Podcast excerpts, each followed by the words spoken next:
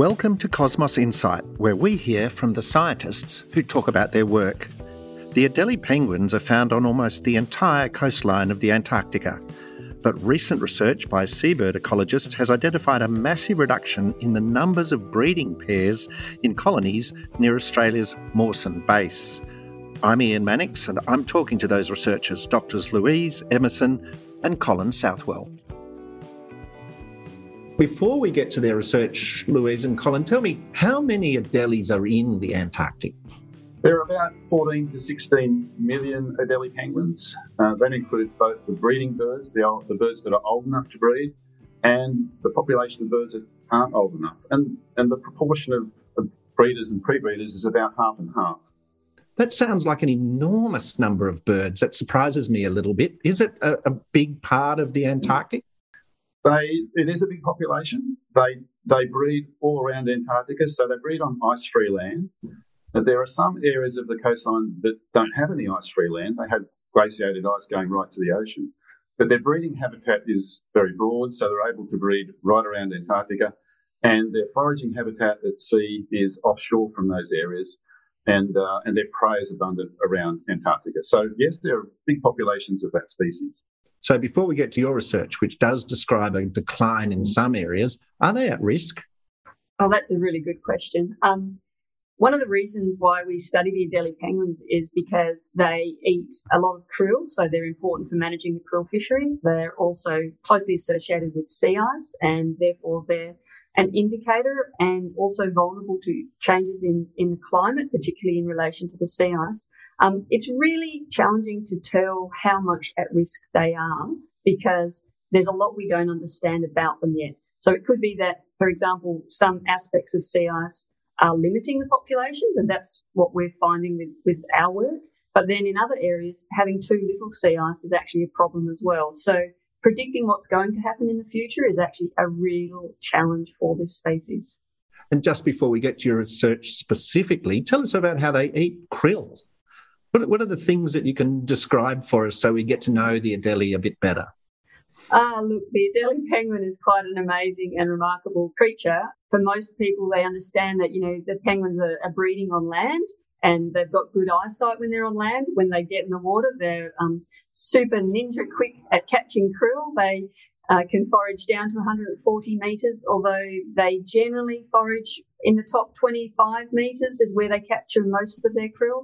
Um, they eat krill, they eat fish, they also eat amphipods and squid.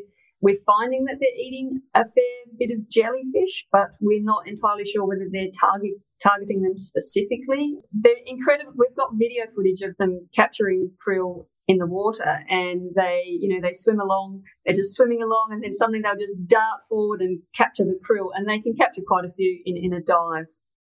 Like a waiter looking for a glass at a cocktail function, yeah? Something like that, yes. Uh, you're probably over all of the gags. But uh, your research in a particular part of uh, the Antarctica has found a decline in at least one population. Tell us about that. Yeah, so we've found a really concerning finding that there's been a 43% decline in the Adelie penguin metapopulation along the, um, the MacRobertson Land. Um, that's around Mawson Station, Australia's Antarctic Mawson Station. Uh, this is a population that's spread across 52 breeding sites out along a 100 kilometre stretch of, of coastline. This 43% decline translates to around 154,000 breeding birds and, you know, have declined over the last 10 years.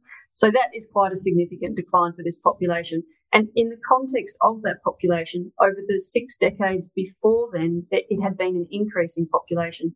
So part of the reason why we're so concerned about this result is that it was such a, a thriving population, uh, and then it became very significantly negatively population negative population decline really very rapidly over that decade.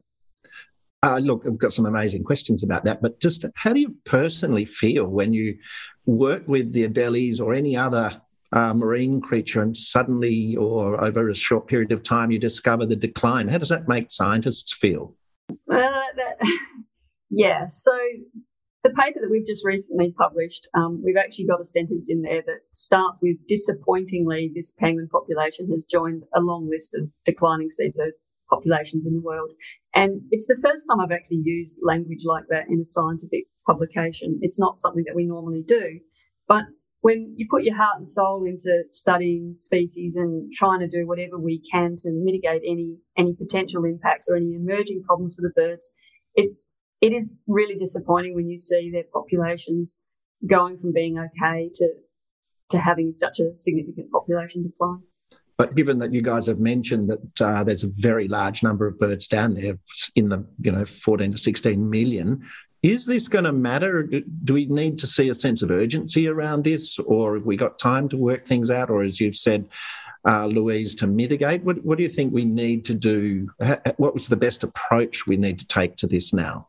I think one of the things that is a feature of this paper um, that uh, was a surprise is that the, the finding of this feedback process where there's an initial decline due to an environmental impact, and that feeds back into the population dropping more quickly than we would have expected through demographic processes of chicks not surviving as well. So that is a really concerning finding in that the predictions that are being made about the future of, of uh, species such as the Adelie penguin, their, their projections into the future of climate change, may be underestimating the impacts that would really happen because they're not factoring in these feedback loops. So we think our finding is really important in that sense, in terms of what could be the future of the species. And that finding is also relevant to many other species, and we hope it shines a light on those processes and people start thinking about them more than they have. I think the paper describes two different types of ice. Um, and you're looking at how the uh, Adelie penguins interact with that ice, how they feed, how they come back on land. Uh, just to describe that a little bit for our um, audience, please. Yeah, so around the breeding sites, there's often um, sea ice that we called fast ice. It's attached to the land and it extends out from the colony um, across the ice. That can often provide a barrier for the penguins because they need to get from their from their nests over to their foraging grounds. And if that's really really thick and consolidated and there aren't many cracks in that ice, then they have to walk or toboggan sometimes up to you know 60 kilometres to get across the ice to get to their foraging grounds. What that means is that if the chicks are tiny, they've only just hatched, they need very regular small meals and they need to have them very frequently. So if the parents have a long way to go to get to their foraging grounds, then they just can't feed the chicks as frequently as they need. And in some years, when the sea ice, when that sort of sea ice is very extensive, we can see um, total reproductive failure across that whole region, across all of those populations. And that obviously, you know, for a long-lived species such as the Adelie penguin that can live, you know, up to 25 years or so, that isn't a problem if it occurs occasionally um, in terms of the overall population, but if it occurs occurs very frequently or um, in a big solid block of time, then that will obviously have an impact on the population later. And that's what you think happened between around about 2005, 2010, yeah? Yeah, and so we think that that triggered that initial decline. And then after that period, the chance of having total reproductive failure also increased longer term. And this is a feature of that particular coastline where the amount of fast ice seems to be actually increasing at this point in time, in contrast to other areas around the Antarctic coastline where the, the amount of fast ice is decreasing. So it's very variable in what is going on with the fast ice in terms of actual changes. And we've known that for some time that the, the fast ice has an impact on breeding success. But what we've been able to do here has only been possible with really long term observations. So we've had observations of this population for 30 years now. And over those 30 years, we've had very detailed observations of not just the populations themselves, but through a mark resight program of their survival. And, and they're the kind of new findings that have been possible with this really long term monitoring program. Yeah, so that's good science, isn't it? Yes, it is Absolutely. good science. of course, we think it is. yeah, and um, as Colin said, with that Mark Resight program, what we could see is that actual survival of the adults hasn't changed over that period. That's remained high and constant, but the survival of the fledglings has actually declined over the last decade or so, and that is a problem because what you know we we look to see well what was driving that decline in fledgling survival. And um, I'll just wind back a section. A fledgling is a chick at the end of the summer that gets in the water and heads off into the ocean for its first winter.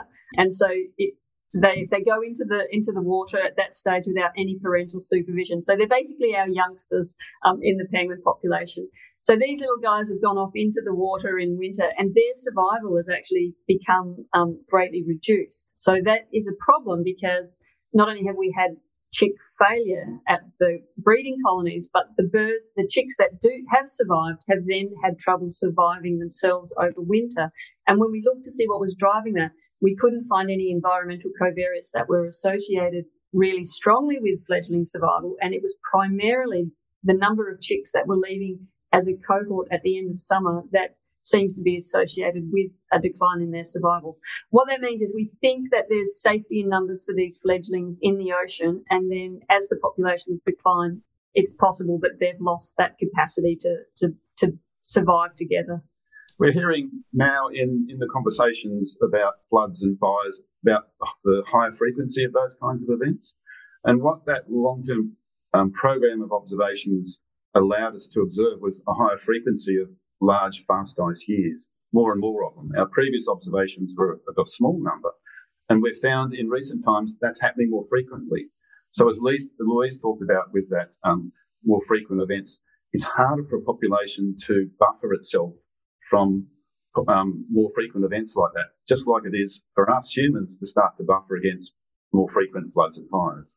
But I think in your paper, you specifically suggest that you're not right now blaming climate change, global warming, for the decline of this population. Is that correct? It's really hard to know exactly what's caused this increase in that um, extensive sea ice. And also, although we, we think we understand what's driving fledgling survival, there could be other things that are going on in that marine environment over winter that, that are causing their decline. It's just we can't tap into that. We don't, for example, know whether, you know, we can't say absolutely there has been no change in the prey in the in that water. We we don't actually know that we don't have that information.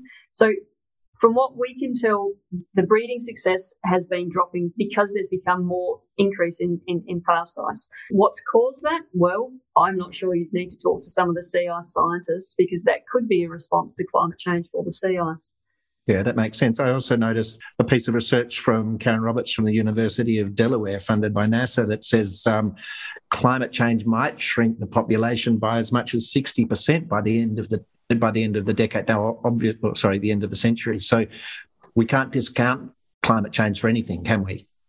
No, we, we can't. And also predicting what's going to happen in the future is, is very challenging. We, we assume that for this population, if there is a little bit less fast ice in the area, um, breeding success should, you know, increase a little bit. And maybe that will help this population in the short term. But in the longer term, if we have too much loss of sea ice, then it could be that their capacity to rest on the ice when they're foraging or forage directly under it, or the association between ice and krill productivity could also decrease and therefore it could therefore result in, in a major problem for this population as well. And so there's this delicate balance between too much ice and too little ice and the type and timing and nature of the of the sea ice that's all really important for the penguins.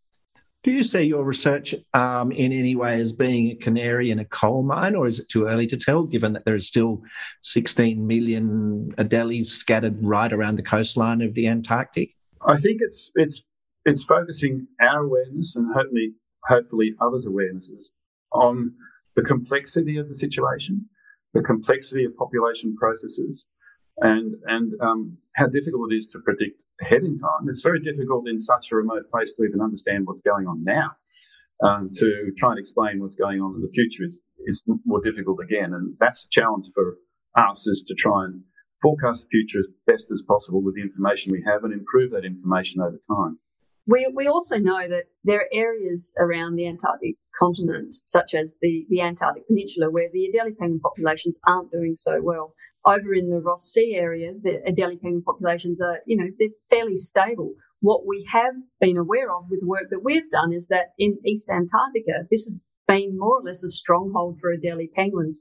So the fact that this very large regional metapopulation has now run into trouble is, is, an indication that possibly this stronghold for Adelie penguins won't continue to be a stronghold for penguins. So although we, we, we think there might be 16 million penguins in total, that's the total population, we probably need to do those sums again given the changes more recently.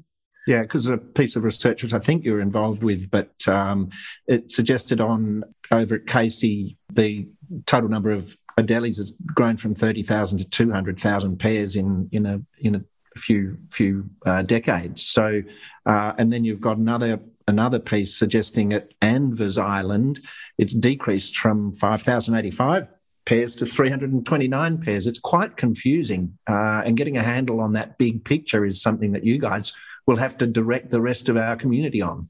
Yeah, and that's been a focus of our work to try and work very big scale. So this population that we've been talking about along the Robertson Land, which is near Mawson Station, that's one of several very large populations across East Antarctica. And we've been trying to understand what's going on in all of them, along with our um, our colleagues from other nations working in East Antarctica.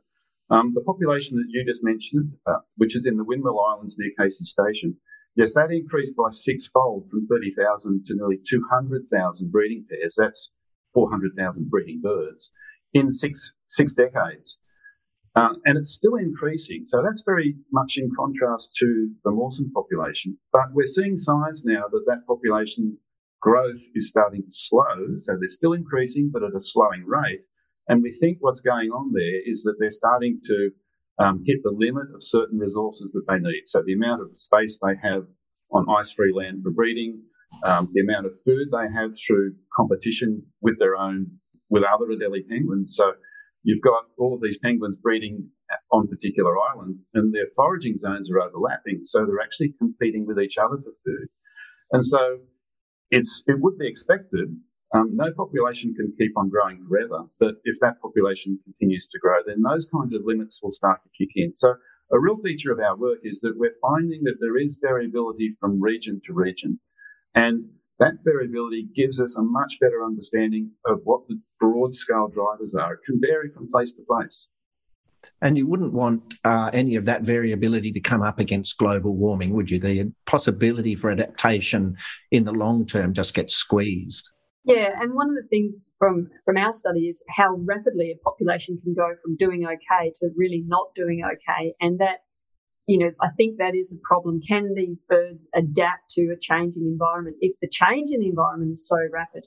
Um, the other thing that I think is really important to also consider is that in amongst um, climate change and then a resum- resumption of fisheries in this area, which you know we obviously need to manage really carefully. It's at very low levels now. I don't think you know it's a problem at this stage. We've also got a very large increase in human activities in around Antarctica, and obviously people wanting to go and see penguins. So we're actually looking at a, finer scale change in um, population growth rates. Is there any variability that could be associated with our our human activities in running our Antarctic programs? And I think that's something that we also need to throw in the mix of managing really carefully. So we do have to make sure we've got the right monitoring so that we can detect early warning signals that, that anything's going wrong going wrong for these penguins. And even though it is a large population, um, we want it obviously to stay healthy. So we are concerned about what's going on at the moment. And, and one of the great challenges for us is to be able to tease apart those different potential influences. As Louise said, it's, it's not just climate change. Uh, it's not just human activities. There are fisheries happening as well when all of these activities are happening in the same areas, it makes it very difficult to, as a scientist, to put your hand on your heart and say, we know exactly which impact is, is going on here. And it takes a lot of planning and thinking and designing of your, of your science design and the monitoring program to, to give you the best chance of attributing cause. That's great. We'll keep the Adelie penguins in the forefront of Cosmos readers' minds. Yay, as they should be.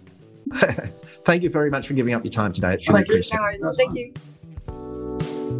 You've been listening to Dr. Louise Emmerson and Colin Southwell from the Australian Antarctic Division. I'm Ian Mannix, and this has been another Cosmos Insight.